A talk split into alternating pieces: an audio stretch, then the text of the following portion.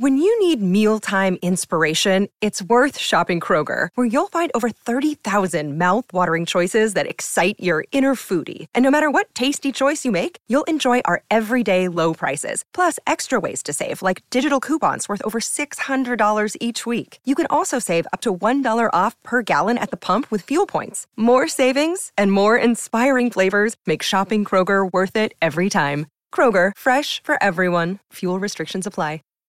Save big on your Memorial Day barbecue, all in the Kroger app.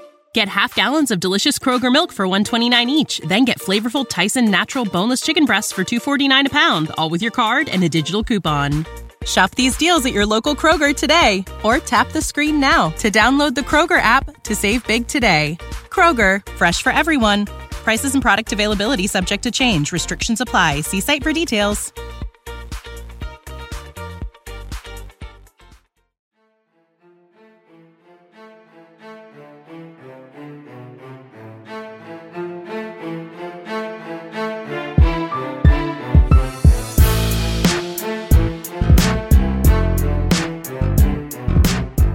Welcome to the 360 Recruiting Podcast, a podcast for OU Recruitniks, presented by Sooners360.com. Each and every week, we catch you up on the latest in OU recruiting, including offers, evaluations, schedules, opinions, and more. We hope you enjoy this week's episode.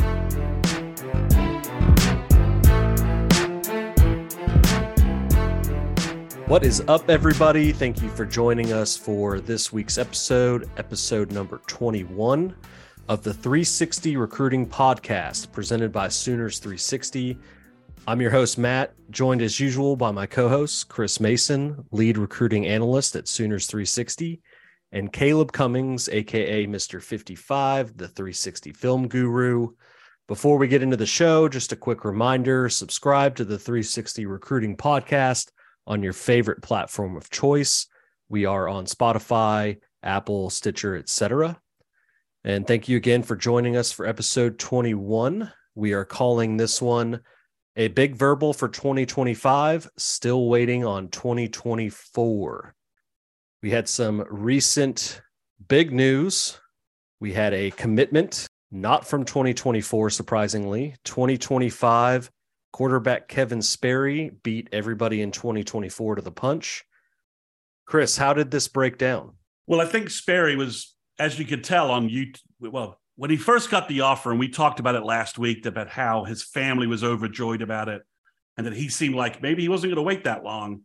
And I really think when he he went down to an Under Armour camp in Texas uh, over the weekend, and I think he talked to a bunch of recruiting reporters there and I think he was basically kind of giving away that, you know, he was going to be a Sooner and he was going to verbal to OU the next time he was there. So I think he kind of, I think he probably felt like talking to all of those reporters that he had sort of made his mind up. And I think he was actually starting to give away some, um, uh, starting to give away some interviews where he was talking about talking about talking about a sooner commitment that they were going to uh, embargo until he got around to doing it. So I think the you know the, the cat was out of the bag. It was it was it was obvious that he was going to jump on this sooner commitment, uh, jump on this sooner offer way before um, the Alabama quarterback was had any any thoughts of getting to Norman. So I think it was sort of like, well, you know, I've already, you know, we kind of gave it away on social media when I got the offer. I've kind of told all these reporters how much I love OU and that I, you know, and uh, yeah, I'll do interviews with you guys as soon as I'm ready to make a decision. So it's kind of funny because he dropped it at I think like 11:30 Central Time, uh, and I was I, I, was just doing one last sweep of uh, Twitter before I went to bed. I was like, "Holy crap! We actually have a verbal commitment." Uh, so I was actually able to get it onto the board, the 360 board, uh, and get it up uh, as soon as fairly quickly, about 10, 15 minutes after it happened. But you know, I, I just think he just he just figured, you know, this is this is where I want to be. This is the school I want to go to. This is the coach I want to I want to be with. This is the program that's the cultural and the and the athletic fit for me. Why why wait? And Um, and I think pulling that offer means that you know he now is a is a recruiting force for 25 uh, as early as I think OU's had a commitment from a from a quarterback for the for the future class. Caleb, what what does this commit bring to Oklahoma? What what's his fit in this Jeff Lebby offense? What's his fit at OU?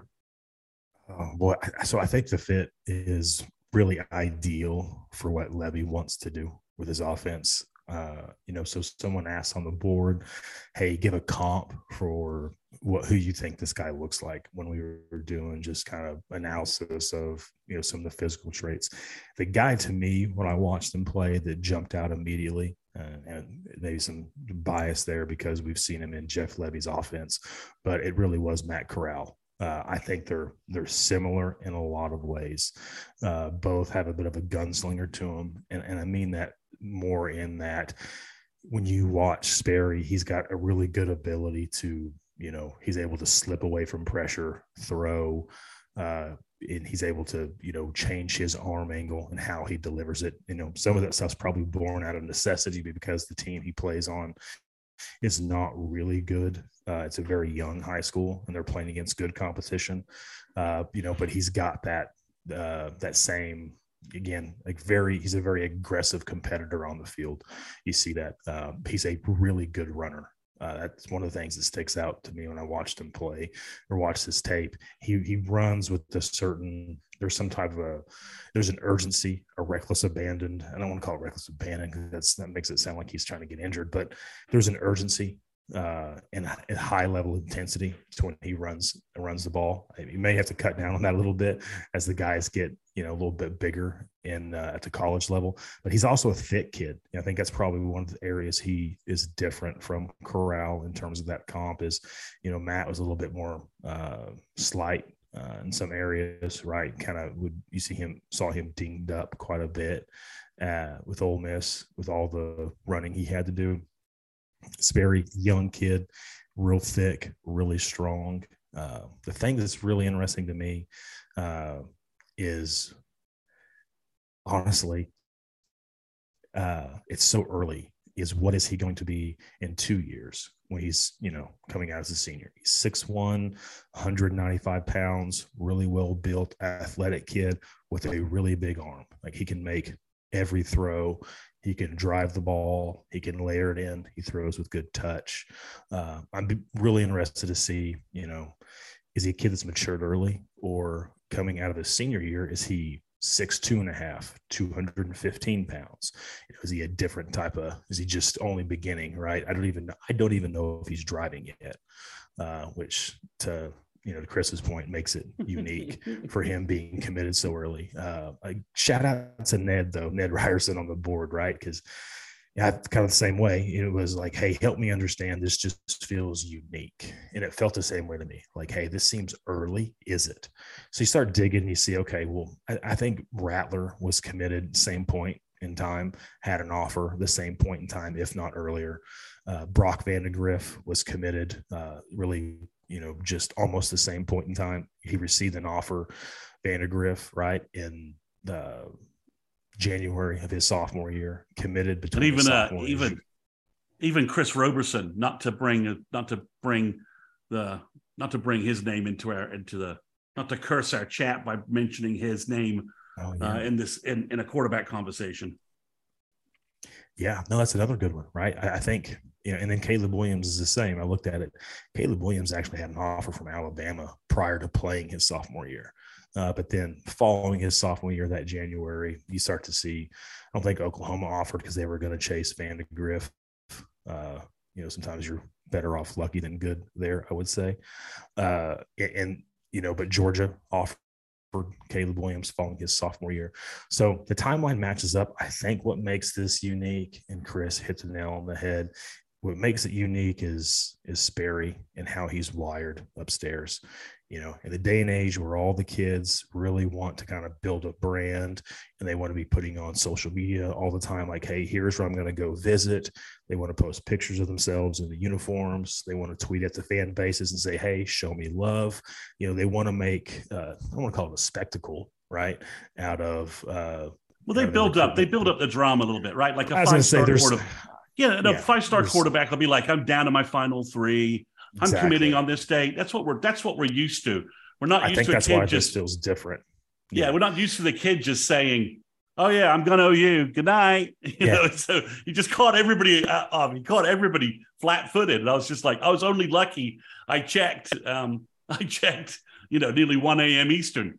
Well, we got a commitment. What the hell? Yeah. So No, there's usually a lot of theatrics. There's a lot of theater no, that goes into the top five star quarterbacks, and they kind of drive that, right? And so let's put it this way: there's usually quite a bit of foreplay before the payoff, and with this one, you know, this kid just knows what he wants to do. Doesn't want to doesn't want to goof around. Uh, is locked in, and, and I think you know, Chris, you touched on it. Uh, I think the cultural fit uh, with who he is as a person, how he was raised, who his mom and dad are. It was just a no brainer. It was like, that's where I'm going. I know that's where I'm going. I, I you know, uh, don't need to look around.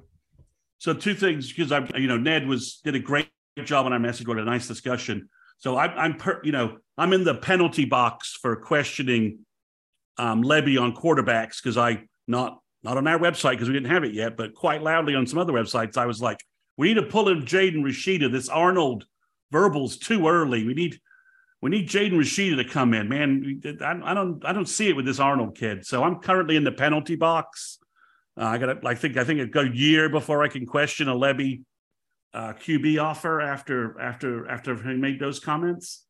But I had a discussion with a Sooner Sooner friend of mine, and he'd only watched his sophomore film, and he was like, "I'm, I'm just kind of not seeing it." I'm like, "Well, I think you you got to factor in how much pressure he's in." I said, "I know it's JV film, but go watch his JV film where he's actually able to drop back, read coverage, and deliver the ball." And he's doing, and it's obviously JV, so you know I, I understand um, the level of competition, you know, is is different, but it gives a better view of sort of like, okay, this kid really has got a great arm, and in the flow of a in the structure of an offense, he's just flinging the ball all over the place. So I think it's it's instructive from that. I mean, filter away all the competition stuff, but just watch him actually being able to drop back, set his feet, scan the field, and deliver. Because his sophomore film is just he's I mean, I, again, I'd hate to see his lowlights from from from his sophomore year. It's probably just him getting sacked. It- it is. It's like tackles for loss, sack, sack, sack. Because I mean, the poor guy is just. I mean, it's a little bit like Caleb Williams' film versus Vandagriff's film. That's their sophomore year films. Because Vandegrift, his sophomore year film was just awesome, right? I was like, Yeah. this guy looks incredible. Put him in, put him in our offense, and it's national championships. Just don't worry about it. And I looked at Caleb Williams because he did have an offer, and I'm like, well, I can't tell anything because obviously he slept with all of his offensive linemen's uh, girlfriends because they hate him because he's literally just like avoiding nine guys. Like somehow there's nine guys rushing him, and he's just flinging the ball around, and, and, and you can't tell a damn thing from how he's running an offense, right? Because he's he's constantly the play breaks down, and he's just making you know he's just making crap happen. Um, so it's a little bit it's a little bit like that, you know, from my perspective, is that you know that that Sperry's he's you know there he's making some unreal plays. There's one where he kind of stops and has a has a weird motion, but he throws it at least 40 yards downfield and just drops it in the bucket of a receiver. I think it's the best play and it's it's the best actual play in his highlights. But yeah, it's No, he's got a big arm. I was, he's you got know, a big arm, but it's I I, think it's I don't that- think it's too I don't think it's too early. I don't think it's too early because he's got he's got a bunch of offers. I think this was the right time. And obviously, you know, Lebby's comfortable with him being the quarterback because he knew that this kid would just leap on the offer. That, that had to be pretty clear. Yeah, yeah. No, I, I mean, I think uh, to your point, he's got every physical tool plus what looks like all those intangibles. Right, being just a humble kid makes good decisions. Uh, an elite competitor, uh, has got an edge to him and how he competes. All of those things. I it, it really made me kind of go back and say, okay, I kind of always remember the Bill Parcells rules of drafting a quarterback, right? Where he was like, hey, you've got to be a three year starter. I think you've got he wanted to be a either a redshirt junior or a senior. Wanted to have a degree, have started like 30 games, won like 65 or 75% of them, uh, two to one touchdown to interception, and he wanted greater than 60% of, you know, your passes completed. Right. And I, I, I've always kind of felt that same way. And because, you know, I really respect Parcells, but, and I just think, uh, by and large, you, you can glean a lot about how people, you know, that are good decision makers kind of make good decisions in most areas of their life, and they'll do it on the football field as well. Uh, but having said that, like there is a lot of truth to like the reality that I kind of took a step back and said, okay, has the game changed some? Because I, everybody in the everybody looked at Patrick Mahomes coming out of Texas Tech, and if you take Parcells, you know, uh, seven rules, and you layer them over them. I, I, would assume Mahomes completed greater than 60% of his passes because air raid, a lot of short game, everybody completes that much, right? But I, I would bet, I guarantee he didn't hit any of the other ones. Uh, you know, and so it's one of those things of like, okay, you know, but he's got every ability in the world. And you know, to your point, Chris, like you put that guy on the right team, he's going to carry it. You know, if you put, uh, you know, if you put Sperry on playing the same competition that Arch Manning played and put him at Newman, right? Like, what might that look like comparative to, you know, yeah. Uh, and, and, so there is there is definitely some of that where I think you got to look at it and say, okay, yeah, I get it. The team was three and seven, uh, but it, it, you know the team was zero and ten without him. Yeah, and I think the good thing is now he's verbally committed. We'll get to see him at OU summer camps, right? He'll probably be there throwing the ball. And, you know, OU now has a quarterback that from Texas that can recruit, you know, all the athletes that OU wants for 2025 from that region. He's going to be at every camp event with them. He's going to be at all the all the, you know, all the all-star camps and, you know, he'll do Elite 11. And I I I think we'll get a better view of him from his junior film, I would guess. Um, hopefully his team's improved.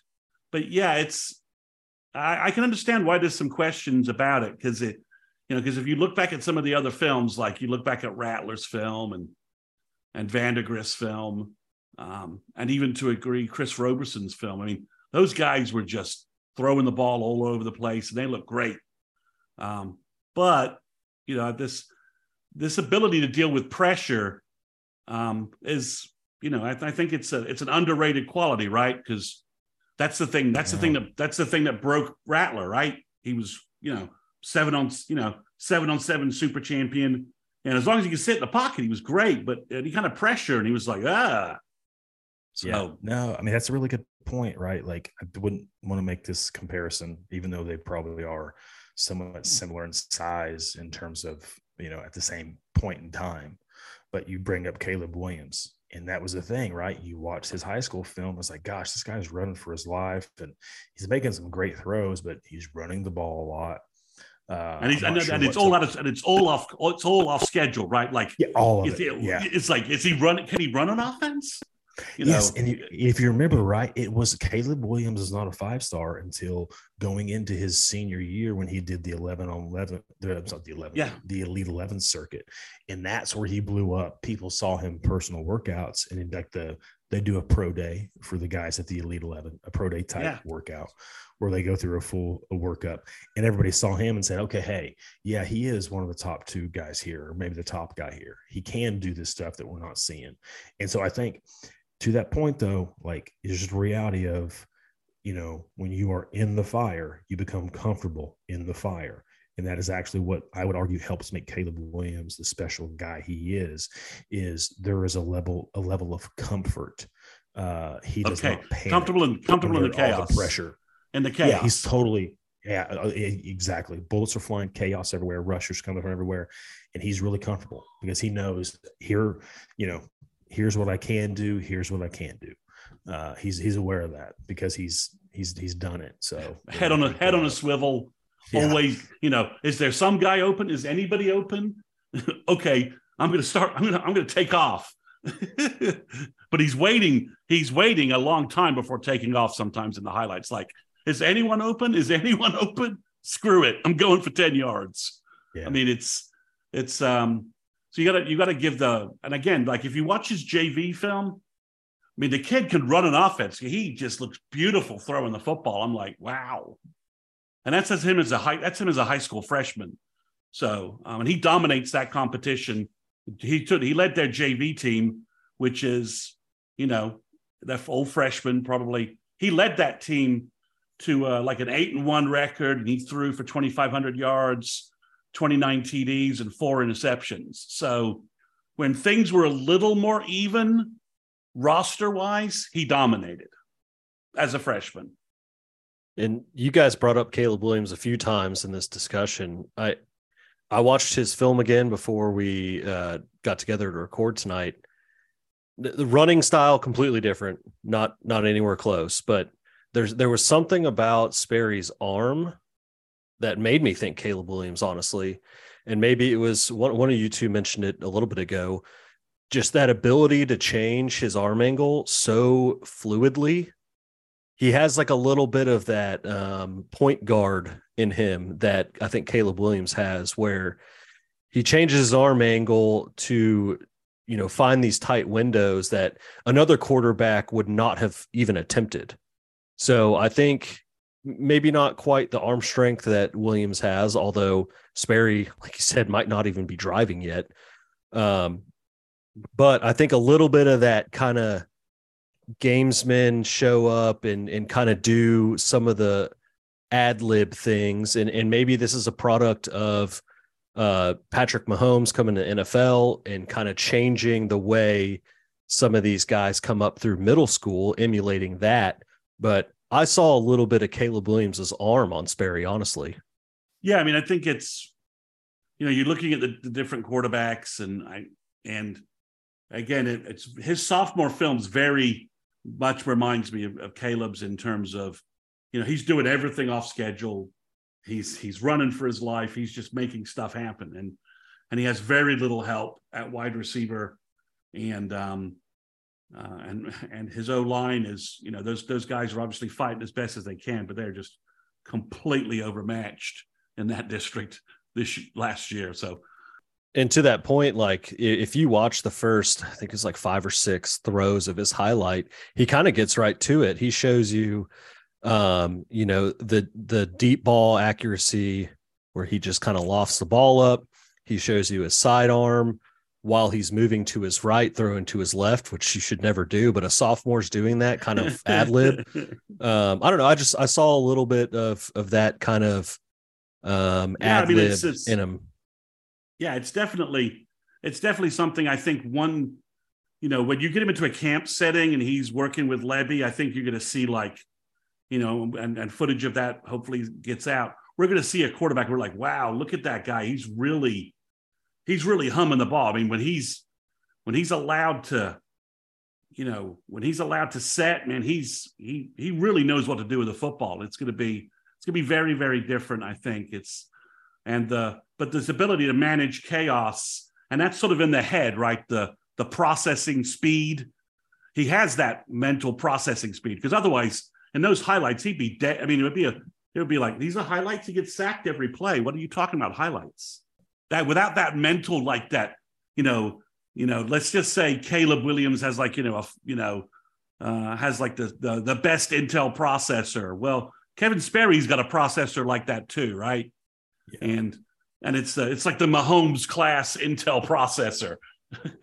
and and Sperry seems to have that. Does he have everything else? I don't know, but there's more than enough, I think, to to to justify Lebby's Lebby's offer here. And again, I'm not questioning him. I'm still in the in the penalty box for that. The Jaden Rashada penalty box. No, I, yeah. I mean, to close it, I, I, like the offer. I don't think it was early. I think it was right on time. Uh, again, I, I think it uh, the surprise of it all is is probably just in in how the kid handles his recruitment and just handles himself in general and then you know him him pulling the trigger at that early that quick knowing that that's what he wanted to do you know but uh yeah, I'm, I'm so I, I, would say like you talk a little bit about the similarities to to uh to Caleb. I, I do see some of that like with their both of their ability to. There's something about kind of being twitched up in the hips right? You see that Caleb is able to kind of always get his, not always, but oftentimes able to get his hips positioned uh, where he has, you know, at least he's getting some power from that. And it's not just all arm. Uh, but then to your point, Matt, as well about uh, some of the arm angles, I'm a, and there could be like ex quarterbacks that would listen to this and there's one from my hometown that you know coached uh, really high level, and he I'll have to ask him. He might rip me apart and tell me I'm dumb. Uh, I've always been a big believer, though, that a lot of your your your accuracy, right, as it relates to ability to to pinpoint that ball, it comes from your wrist, right, and, and it comes from uh, Rick's flexibility, Rick's dexterity, like not being a stiff guy. If you think of like good example, like Brady Quinn was he's you know looks like an Adonis, but he's very somewhat kind of rigid, uh, like through the joints, and, and it doesn't have the ability to just really snap things off with uh, with his you know from the elbow and wrist and just kind of uh, uh, you know control where the ball needs to go. I think that's one of those little things where you see another similarity between you know how uh, how Caleb delivers a ball a lot of guys do. To your to your point, right? It's I think some of that's probably just the Mahomes thing. Uh, everyone sees him doing it, and uh, that's what they come up as. It's normal to play like that. Well, that won't end the quarterback discussion for today. Um, you know, Sperry he takes that 2025 spot, which means the 2024 spot's still open. Uh, Chris, we've we've gone back and forth talking about Michael Hawkins pretty much uh, every episode of this podcast at this point. Um, he recently announced that he is announcing his commitment on April 8th. Um, but it's possible he might be coming up later this month with his brother. Uh, Chris, what's what's the latest on Michael Hawkins? Well, the first piece of news is that obviously OU offered his brother Malik Hawkins, and he's a 2025 cornerback, and he's coming for the big weekend, which we'll talk about in a little bit. Um, and usually, when every time Michael's come up, Malik's followed him. So I'm I'm guessing that will be true again. So he'll be back on campus on the 25th. Uh, uh, Michael specifically, the the big news for him is he was at this Under Armour camp that Sperry was at, that a lot of OU targets were at. It was it was just littered with OU targets, both 24 and 25. And Michael came away with the the QB accuracy award at that camp and based upon multiple folks that have seen him uh, have seen him before and saw him at that camp felt like that michael was michael threw the ball the best he'd ever thrown the ball in terms of his in terms of his accuracy um, his the, the repetitive motion he was using in terms of being able to throw the ball so really at this point you know we're waiting on april 8th i think it's going to be ou I think his brother might fall the same day. Um, so I think that's kind of I think that's getting closer to being wrapped up. Uh, but I think the really interesting thing is to me, I think Michael looks bigger than his junior year. He looks he looks to be about almost six three. He looks like he's put on about 10, 15 pounds. And he's gone to every camp and won some kind of trophy at every camp he could go to He's gone to seven on seven tournaments, leading his team to championships. So, you know, Michael had a struggle junior year at, at Allen. A lot of reasons put into that. Um, I know we all saw the game where Jackson Arnold kind of blew out Allen and and and and Michael did you know Michael didn't really have a chance to respond very much. So it looks like Mike's have, Michael is is having a very good off season so far. Elite 11's coming up see if he can qualify for 11. And I'm just wondering whether this is maybe the start of Michael Hawkins having a really good seven months and really improving and maybe reestablishing himself as maybe a top 100 uh, quarterback in the rankings. Um, Caleb, what do you what do you think about maybe that as a as a potential theory? I just I just see him working very very hard, which I I think all credit to Michael. He's doing everything he needs to do. And I, I just kind of think maybe a environment reset, we might see more of the guy we saw in the sophomore film who looked who looked deadly at times. Yeah, I mean, I think it's a distinct possibility. Um, to your point, everything that the guy's doing, all the work that he's putting in, uh, man, that's just like again, I can take it back a little bit to like it's the intangibles to some regards with that as well, right? It's a level of maturity of knowing here are areas I need to get better in. Here's areas I'm deficient in. I'm going to go work on this extremely diligently. I'm going to put a plan together around getting better. I'm going to follow that plan, and, and you know, I'm going to reap the, the the benefits of it as opposed to you know hey i'm going to go build a social media brand and, and get all these schools to love me and and, and you know and just i'm a big time recruit so you know i'm a somewhat celebrity these days and, and writing out on that i think it shows ton of maturity. And i, I agree completely with, with you like when you start to look at him as a player and as a prospect and, and you kind of go down that box of okay you know what you know what makes him special what does he need to work on? I mean to your point like well the size has just gotten better. Like he looks bigger uh, looks more athletic uh, which is crazy to say because he was already in a you know a, an elite runner uh, but just you know adding that size you know be able to hold up more uh, as well uh, and do some different things as opposed to just perimeter run game in the quarterback run game right? You can use them some other ways and then going out and work on his accuracy that way, you know, and not to make this like the the Caleb Williams show, but you know, there's a good uh, example again of a guy that completed like 54% of his balls or something like that as a sophomore or as a junior. Uh, yeah. And then just dug in. It was, you know, and again, that's not fair in the sense that he completed that. He was his completion rate was that, you know, probably he, he, obviously he needed to get better, but a lot like Sperry, he was playing against really good competition, and he was it was a dogfight. Right, there were no easy days, and uh, you know, to, but to see to see uh, Hawkins go out there and win uh, that award, and I'm if I'm not mistaken, I think DJ Lagway was at that camp. He was. Uh, yeah, there were, and that's again kind of. There weren't any dogs out there. It was it was a loaded. It was a loaded think, camp at every position. Think, it was uh, loaded. Mettauer's, yeah, I think Mettauer's little brother that's committed to Wisconsin. Yep. I, I, Mabry, you know, Mabry, so, Mabry Mettauer. Mabry. You know, so there's, I mean, a dozen or so Power Five, you know, commits that are going to Big Ten, SEC, Pac, you know, Pac schools, ACC schools at quarterback there, and for him to go out there and be, you know, the choice say, hey, he's the most accurate. That says a lot because you would have probably gone in that saying, hey, he's not the most accurate, but we're going to make up for that with his athleticism. Well, now, you know, he's worked on that to the point you're like, okay, now he's six three. You know, maybe he's going to be 200, you know, five, maybe, you know, 200, maybe above, right? Maybe be 210 by the time he graduates or gets gets to his senior year. And he's extremely accurate. And he's, you know, one of the fastest players on the field it's uh you know it's all the tools you would want from one of if not the you know top dual threat quarterback in the country. What i like is the fact he's just going to all these events where he could fall down right? I mean we always knocked you know we maybe we always knocked manning you know for not exposing himself to criticism right?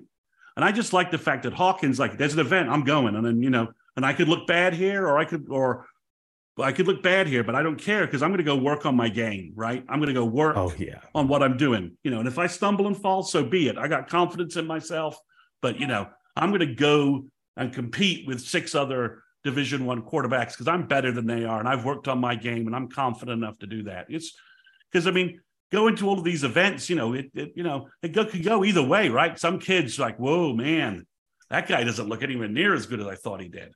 Yeah. So. Yeah I agree. Completely. And after that, after that junior year, that you know he could he could go to you know I you know where he took some stumbles and hits. I mean, you know, a couple of net, couple of ranking services dropped him 150 points, and they just did.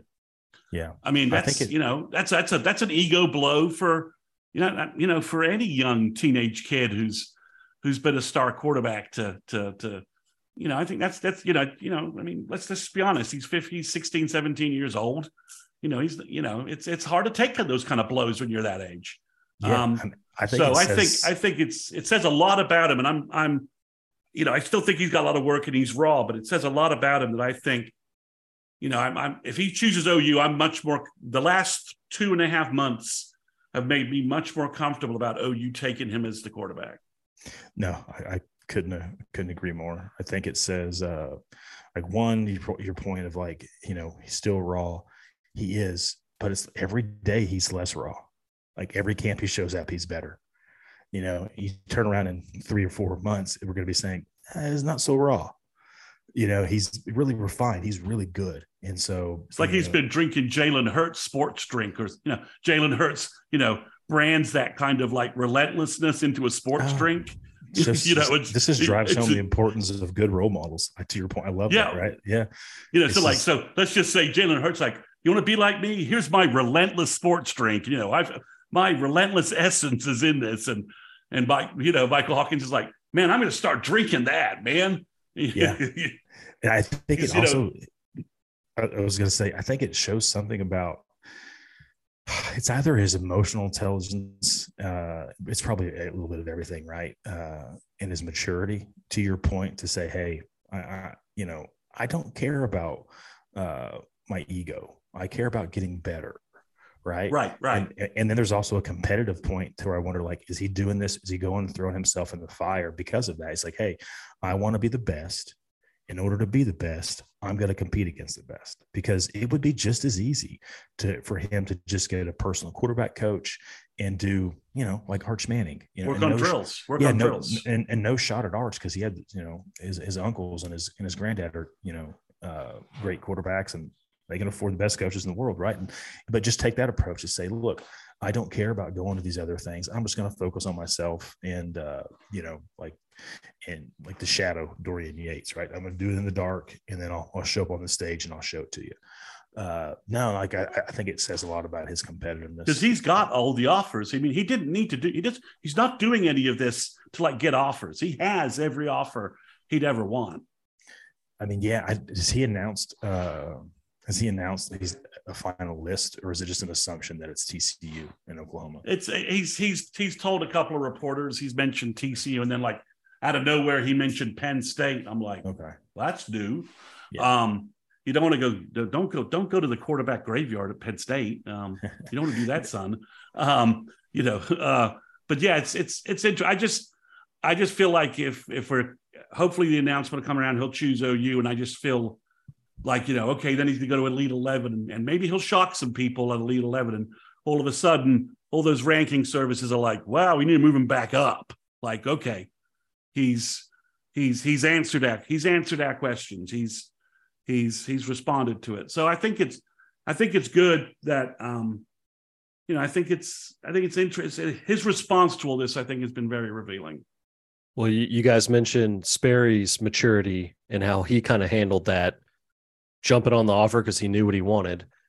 I think, you know, this this really shows Hawkins's maturity too, where I, I am not going to regurgitate everything you guys just said, but he's willing to put in the work, and and that's exactly what you want from the quarterback position. So I think Hawkins, and then followed up with Sperry. You're talking about two guys who who are working their asses off they're they're proving that they deserve that OU offer, and that's exactly who Brent Venables wants to bring in. Jeff Lebby wants to bring in to Norman, kind of set that standard. We talked a little bit about uh, last year's class, Ashton Sanders. He's a guy who who was who was lowly ranked. He was committed to Wisconsin, I believe, at one point, but committed to himself in high school. Uh, I think it was prior to his junior year or during his junior year to really invest in himself. And I think Hawkins is starting is, showing that ability to invest in himself. And you know, I think we'll all be hopefully eating crow in a couple months. Um, not that we're we're bagging on him, but we know he's got a lot of work to go. Uh, but he is willing to put in that work, and I think it's a great sign. Yeah, and OU, you know, one of the nice things that, that this staff is doing is they're not like stopping recruiting. Like Lincoln Riley and those guys, you know, would like identify three guys and like stop recruiting three other guys at a position. And OU is still focused on uh, Samaj uh, Jones from the Philadelphia area. Now he's confirmed on social media that he's coming to Norman for the March 25th weekend. So it'll be a, a 24 kid in that mix. And I and again, we both really like Samaj's film, and and I'd I'd like to think there's a world where OU can get both Hawkins and Jones to kind of restock our restock our quarterback room. Well, I would, you know, to bring Jalen Hurts back up, right? Uh, Hurts signed with Alabama in a two quarterback class. The other kid, his name I'll forget. Uh, I think he looked up, right? He was a five star top, uh, one of the top quarterbacks, I believe, out of California. Signed was it Blake? Class. Blake? Blake? Um, the guy went to. He's been to like four different schools, right? Or six. Yeah, I think he married like a professional surfer. Uh, he's like living his best life. But yes, that kid, uh, like Blake Barrett, maybe, or Blake Barnett or that's, something. That's like close. That. You're you're you're very you're you're you're right on right on target. I'll look it up we're, real quick while yeah, you're talking. We're in the ballpark. But yeah, but like, you know, to that point, like he bet on himself. And that was at a time when, you know, Alabama, Jalen Hurts was the first really dual threat guy they brought. I take because they had Blake Sims, but uh, that didn't go well, right? They they had been having success with guys like AJ McCarron. It is uh, Blake Barnett. Barnett. There you go. he was a he was a he was a he was a he was a borderline five star guy, and uh, yeah, I mean he was he was he was everything. He was supposed to be the guy. Yep, yeah, and you know Jalen bet on himself and went in there. And Samaj is that same. You know, I do know from seeing interviews with him uh, Hurts is his guy. That's you know who he wants to model himself after, who he wants to be like. It's his favorite player, and it's why he wears number two.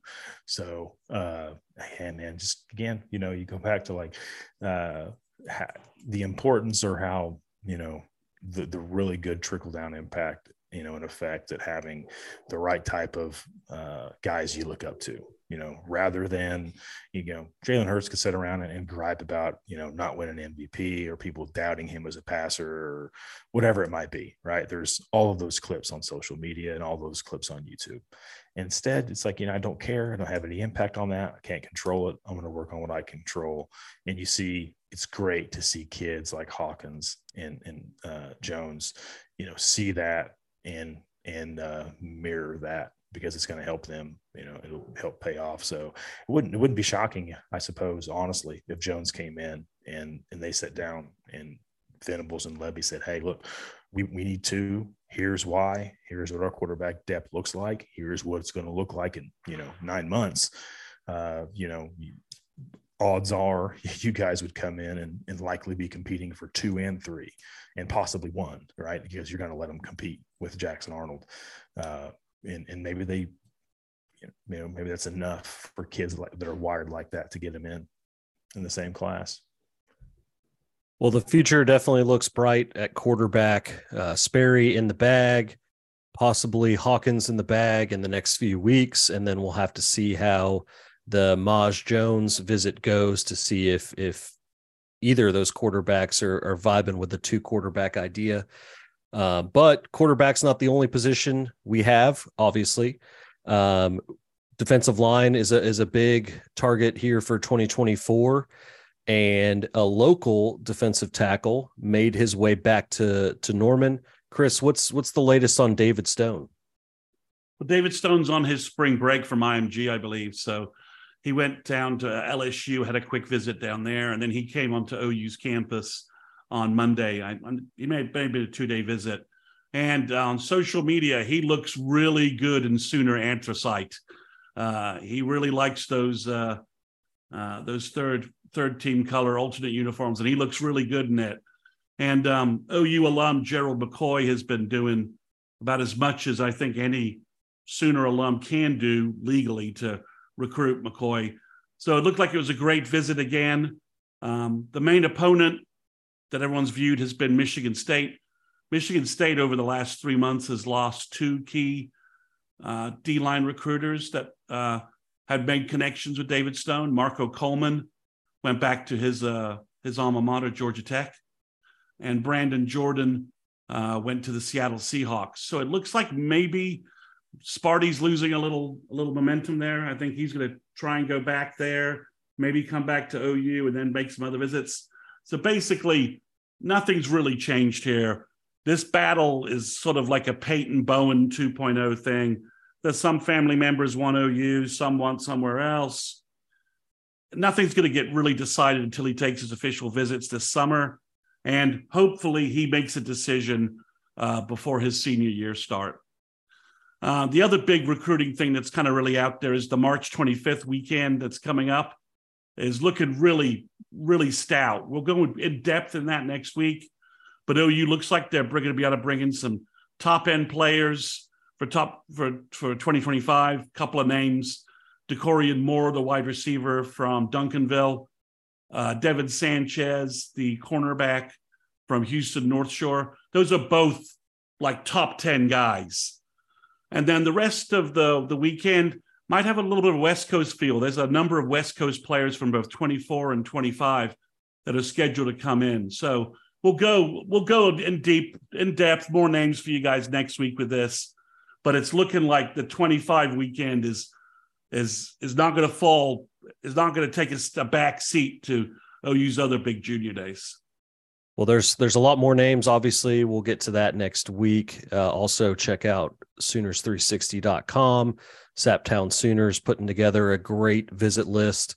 Um, it, it might be the best weekend so far of this recruiting cycle, and it's it's for the next class. So, very impressive work by the Sooner staff getting these guys in. Uh, and on on the note of the Sooner staff recruiting, it seems like there's a there's been a shift in the defensive backfield uh, archetype, if you want to call it that, of which type of DBs this this staff is going after. We have a few targets that are in that that smaller 5'10, 5'11, 180 range.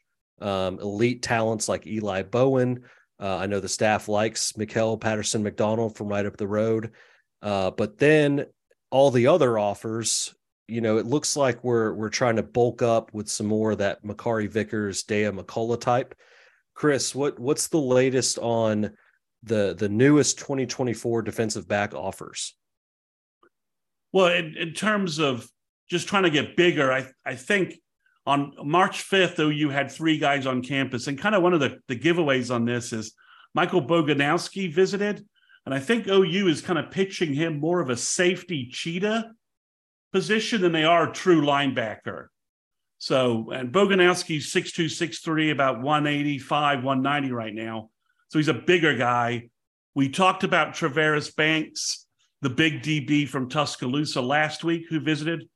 Uh, he's, like I said, he's 6'2, 195. He's a much bigger guy. And then Kobe Black visited March 5th, and he's a bigger cornerback. He's 6'1, 180. So already March 5th, you can kind of see a focus on some bigger DBs. Then we got two guys coming up. The first is Vabu Torre, and he just posted this on Twitter. He's from New Jersey. Uh, he's originally from Africa. Uh, he has some brothers who are, I believe, professional have played professional sports. Some relatives that have played professional sports. That last name Torre has like a couple other guys that have played professional sports. He's 6'2", 190. He's visiting March 21st, and he is a hitter. He is really, really good on film. He really shows that physical safety presence, that physical DB presence that you know OU got in the last class. And in addition, OU is getting a California kid. I mentioned the California presence. Well, about March 25th. Well, Marcellus Williams from St. John Bosco is visiting, and he's a bigger cornerback. He's 6'1, 180 and he's coming into town. Um, so, Caleb, have you had a chance to to look at Torre and Williams's film, and have do you have any opinions there? No, I mean, I would say the thing that probably jumped out the most, uh, well, with Torre in particular, is to your point of just the size of some of these guys. Uh, you know, uh, you know, you mentioned Boganowski's 6'2", 195. Uh, he's real muscled up. He wouldn't be surprised if he, you know, cheetah linebacker, but they're also interested in safety. And then Toure, he's listed at 6'1, 185. Uh, that seems on the small side, to be honest. He looks bigger, doesn't he? Yeah, he, looks does. bigger, doesn't he? Yeah, yeah. I mean, he looks. I one notes right now is like he's every bit the listed size, but I, you know, I, he's one of the guys. It's like kind of like Kobe Black. You know, he's listed at I've seen Kobe Black six foot one eighty, and uh, I'm thinking I don't know who put him at six foot one eighty because he is much bigger than that. He looks probably six one and a half, one ninety, Uh, just a bigger kid. But no, to your point, uh, he's he's kind of what he, every one of these DBs. It's like just kind of follows the trend, right? It's really good football player. He checks every box from a physical standpoint. He's long. You see him play in the box. Physical guy coming up, willingness to strike the ball carrier. He closes really well you know, on the short perimeter stuff, stuff on the perimeter. Uh, he'll get after it with folks, you know, but you also see him, you know, really adept at playing, you know, man coverage on the back end, on tight ends, breaking on balls, breaking them up. He's just one of those, he's just a really good football player. I don't know what his ceiling is. You know, you don't know, is he going to turn into a, you know, 6'2, 220 pound guy or, you know, what, what that looks like. But like with so many of these guys, you watch their film, uh, and when years passed, you were kind of, kind of, but you were very much projecting out physical traits into a scheme and saying, okay, well, here's what Oklahoma does from a scheme standpoint. If this guy, you know, is as fast as he looks and he's got the length and he maybe he fits, he can do those things. All of these guys, you know, like Williams, uh, from St. John Bosco. I mean, you watch this film and you immediately come away. I don't know how good of an athlete he is. I don't know if he runs four three, but I know Bosco plays some of the best competition of the country, and they stick him out there on an island and let him play man. They don't worry about it. His technique is fantastic. Really high football IQ. You see that in, in some of the concepts they're running in some of like the zone, map zone. He's he's more than comfortable, you know, jumping underneath routes and and playing, uh, you know, splitting distance between receivers, and just understanding what he's doing and what the offense is trying to do to him. Uh, they're really good. Uh, again, his technique, you can tell he's really well coached. Uh, it's something that jumps out with all of these guys. You know, uh, I guess there's there are some exceptions where you look at it and be like, my God, he's a physical freak. Uh, you know, and he's just, you know, like a baby deer. He'll get it figured out. Like PJ Adebawore last class. You looked at him and like, oh my God. Uh, you know, you just knew the physical traits. But, you know, even with him though, from an edge perspective, he was he was wreaking havoc. But all these guys are guys that check the box physically. And then when you turn the film on, you're not you're not left projecting you know i think hopefully they can do this or maybe they can do that. You you watch it on film and, you see good football players. Yeah no use continue this trend. Some of the other recent offers they've made at db they offered isaiah thomas uh, from clearwater florida. He's 6'3 190 he could he could probably he made he could bulk up to be a linebacker. He's got a big frame he was supposed to visit march 5th but i don't think he made it in but the two most, uh, two of the other most recent offers at DBs um, are Xavier Mincy from Daytona Beach. He's the most recent offer for 24. And OU for 25 just offered Dijon Lee from Mission Viejo, California. And he's a 6'3, 180, uh, 180 pound cornerback for 2025. So uh, length on defense seems to be what they want. Um, Caleb, did you have a chance to watch Mincy's video? Yeah, yeah, no, he's he's uh I think I, we chatted on this kind of offline. The guy that reminded me of a little bit was uh former recruit Major Burns that yeah, uh, I think may have I think what was the story? Secret, secret, secret verbal to OU, then yeah. LSU, then UGA, then back yeah. to LSU, I think. And he played yeah, back year. in the Yes, yeah, no, absolutely. I think he played at UGA on uh, more than on that national first national title team. Uh, yeah, but he was he was playing with LSU last year. He was in their secondary playing. He did. He just uh, yeah. like a lot of those kids from the boot. They all uh, for odd whatever odd reason. Um, maybe they didn't like. Uh, you hear some things about uh, previous coach. Uh, a lot of the kids from from the Louisiana area transferred back or transferred back home state LSU, right? Uh, after not signing with them previously, and he was one of those, and he did. He started at LSU this past year, uh, but you know, Mincy, he where he reminds me of that is when you watch Burns, it was just unbelievably, unbelievable arm length, and it's kind of the same with Mincy. You watch him, and he's listed as a safety, but you, I think, I really think they're listing him as a safety because when you you see him, you see a guy that's six three 190 and probably has like an 82 inch wingspan, you're thinking, Yeah. "Ah, he can't actually play corner. He's going to have to, he's going to grow into something else.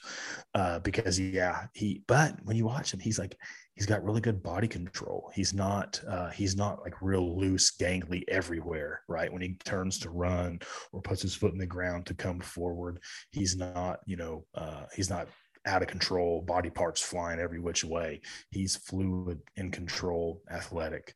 Uh, I, I will say one of the things I've wondered about, like with Williams at St. John's Bosco and then Mincy, and some of the larger DB offers, is I, I, I wonder if we're not seeing maybe a propensity that Brent wants to run more zone, right, and more Right. match zone than what people think or people realize, or particularly, you know, what people got used to under Alex Grinch, where it was like we're going to run two coverages, it's going to be one and zero, you know, like we're just going to play man, and like this is what we're going to do, and that's not not Brent. And you know, you get these bigger defensive backs that can are still athletic, can still drive on the ball, long arm. It it condenses windows, uh, you know. So and then obviously able to to redirect guys, and they're able to support and run game and be able to support in a lot of that really short, quick passing game. Uh, you know, and it's something to keep in mind is you know Brent.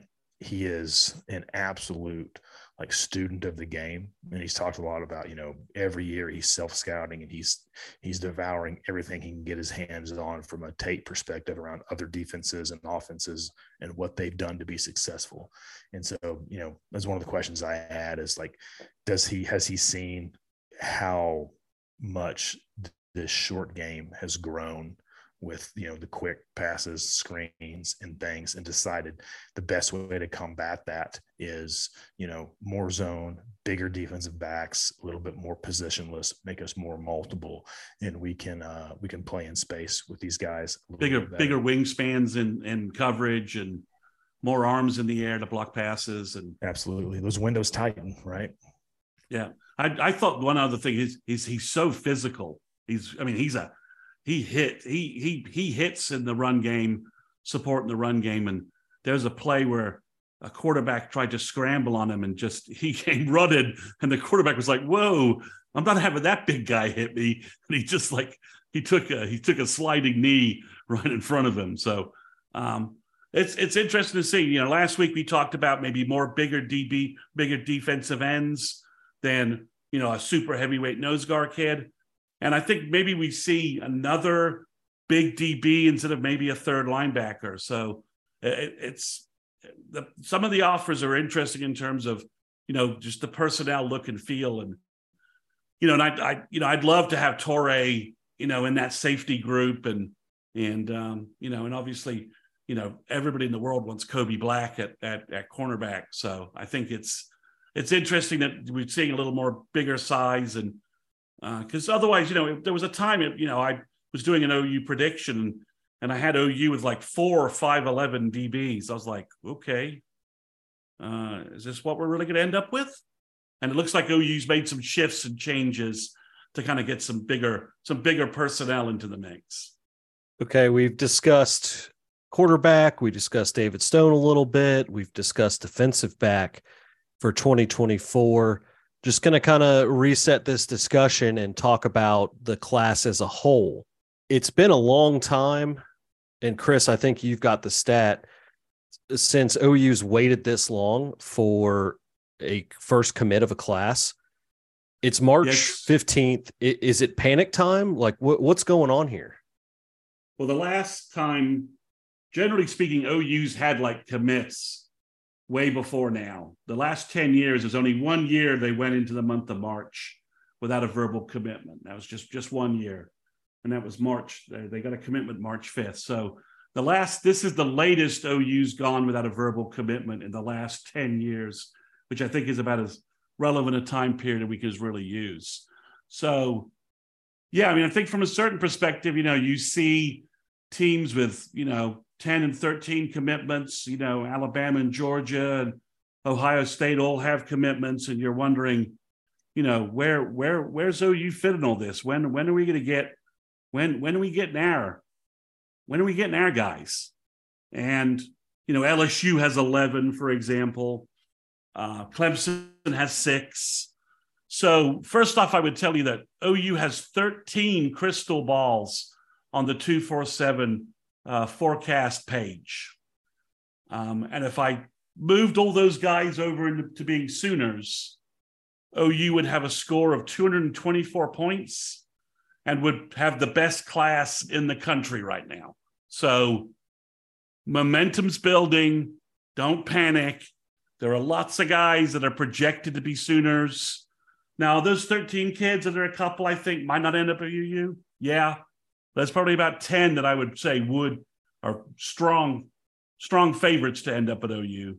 So I think I think OU's fine. So obviously Michael Hawkins can can can break that, can can break that, break the cherry, so to speak, you know, pop the pop the champagne and let us know we are going to get verbal commitments again in this class. But there's lots of noise around Caden Durham, the uh, super fast running back from Duncanville, which we've discussed a lot on this show, discussed running backs a lot last week. Bryant Wesco, who apparently just dominated the big Under Armour camp I've been talking about in this uh, podcast a bunch. Uh, he's now up to a top 30 player on on3.com's internal rankings. We just predicted him on our 360 site to, to choose OU. Uh, I think Tovani Mizell could be back by the could be back in time for the spring game, maybe, and could pull the trigger, especially if Durham's made the call as well. So I, I think there's some stuff going on where, you know, we, you know, just you know, to do the Aaron Rodgers, relax, relax. Um, you know, it's it's coming, and OU's doing a good job building relationships with kids and getting leads with kids. And I think if OU was in the old format where they would take verbal commitments and let guys, and well, not let guys, but be fine with guys taking official visits elsewhere, I think OU probably would have about seven or eight verbals right now. But the new policy, you know, it it does it's it's it's kind of worked for it worked for the staff last year. It's hard to really fault it. And I think, you know, as more and more kids are able to take more and more visits, and April 1st is the start of official visit season. So some kids can take some officials. So maybe you're down to OU in one other school and you're like, okay, I'm going to take a quick official visit in April and then come back to OU for the spring game. So I think, you know, you may see uh, you may see some some more some more players fall. And speaking of the spring game, I think it's probably time we have a we we talk about our contest that we did a couple of weeks ago. So the contest was we were supposed to come up with a number of commitments OU had uh, by the after the spring game, the Monday after the spring game, and uh, we were doing prices right rules. And uh, I, I just came up with the prize for the winner, and that is that they're going to get a first round pick in our next podcast draft. So, first thing, uh, Matt and Caleb, um, do we want to do we want to make this 24 and 25 or do we want to make it only 24? Well, I think keeping it 2024 is fine with me just because we didn't even know uh Sperry was getting the the OU offer when we did this, I believe. Um, so if we just if we keep it at 2024, um, I, I don't think I'm moving, but if we add 25, I'd have to look at the list again, but uh, I might still keep it at my original six and add one to seven because now Sperry's obviously in the books. But if we if we do 2024, there's a lot of great momentum, like you just talked about, Chris. But I, I think I'm going to keep it on the lower end at six. Caleb, what do you, what do you want to do? Do you want to just stick with 24 to keep it simple? Oh yeah, for sure. I mean, I, I think. well, you know, and part of that, right? I think uh, I'm not. I mean, we could have, we could have three twenty-five. We could have a, we could have three or four 25 commits by by the spring game. I think that's entirely possible. Actually, it's possible. I mean, it's possible. I, possible. I don't know if it's likely. I think and I would say, you know, like I have zero concern, like none. Like Oklahoma's in a much better spot, I think, today with the 24 class than they were at the exact same point in time last year for the 23 class.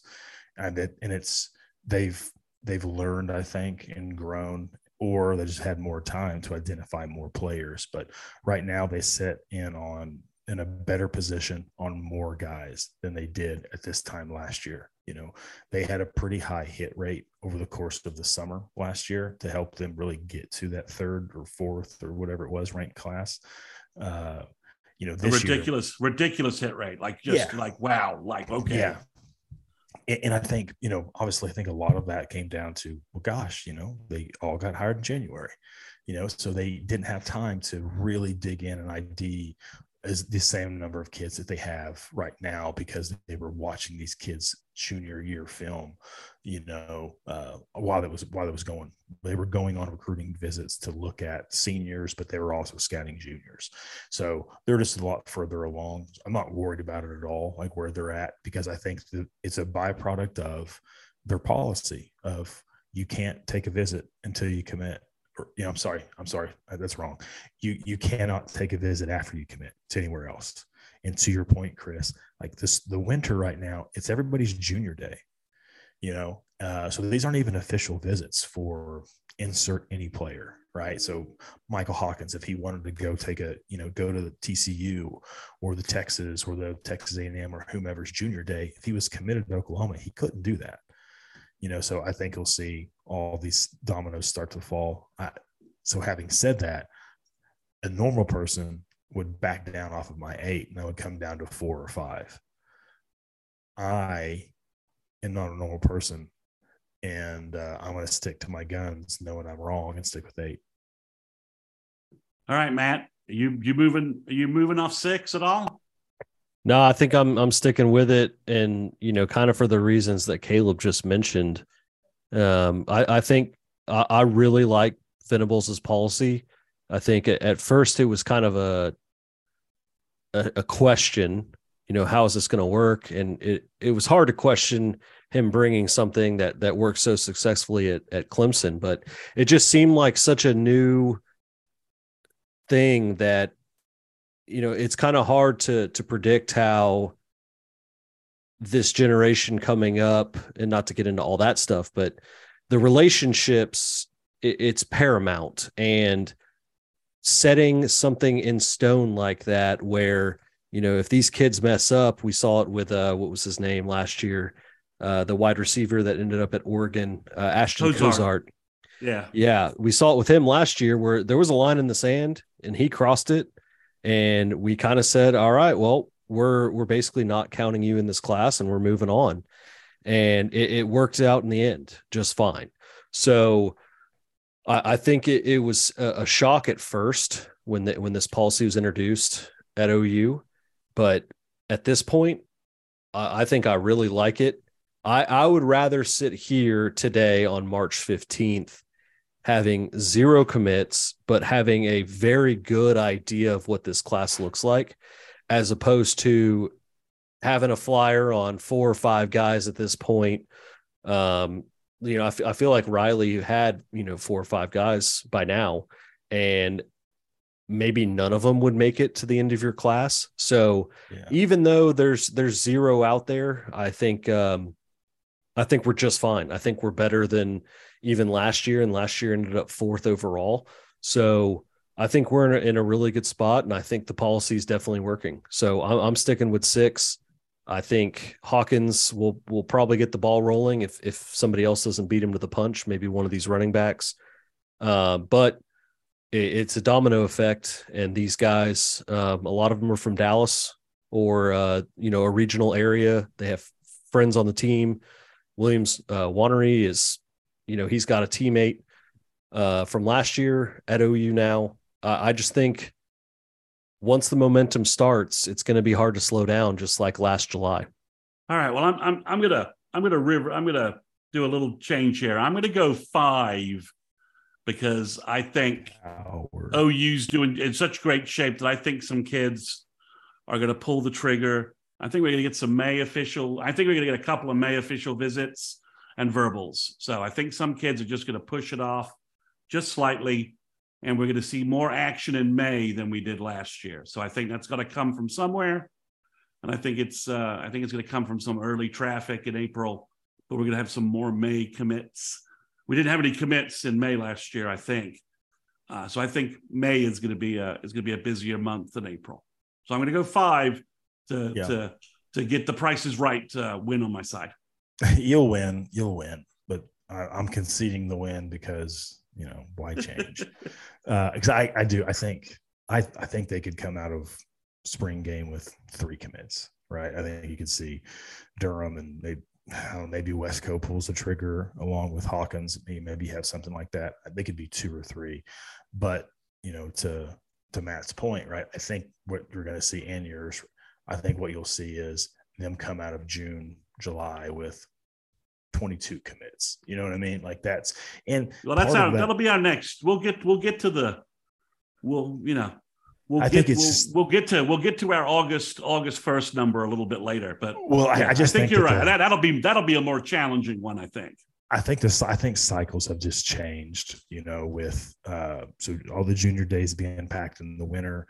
I didn't realize until you said uh, official visits open up April one, and then most kids want to try to have a decision done by the time they start their their you know say two days, whatever. I guess they don't do two days anymore, but by the time they start, you know, fall practice, so really early August, they say August one.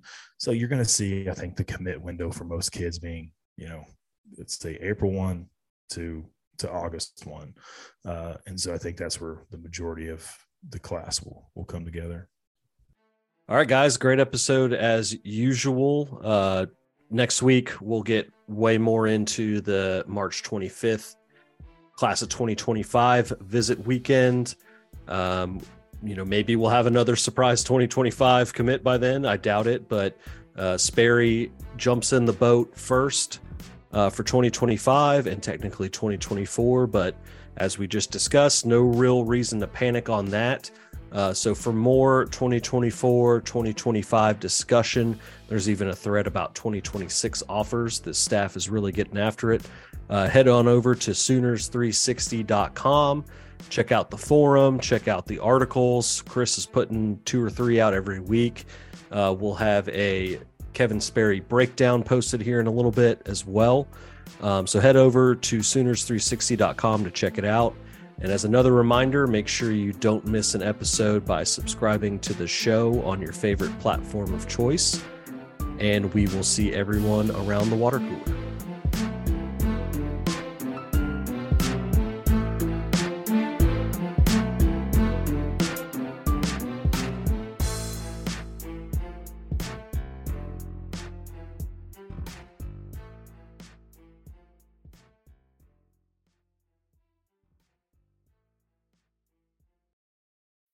When you need mealtime inspiration, it's worth shopping Kroger, where you'll find over 30,000 mouthwatering choices that excite your inner foodie. And no matter what tasty choice you make, you'll enjoy our everyday low prices, plus extra ways to save, like digital coupons worth over $600 each week. You can also save up to $1 off per gallon at the pump with fuel points. More savings and more inspiring flavors make shopping Kroger worth it every time. Kroger, fresh for everyone. Fuel restrictions apply.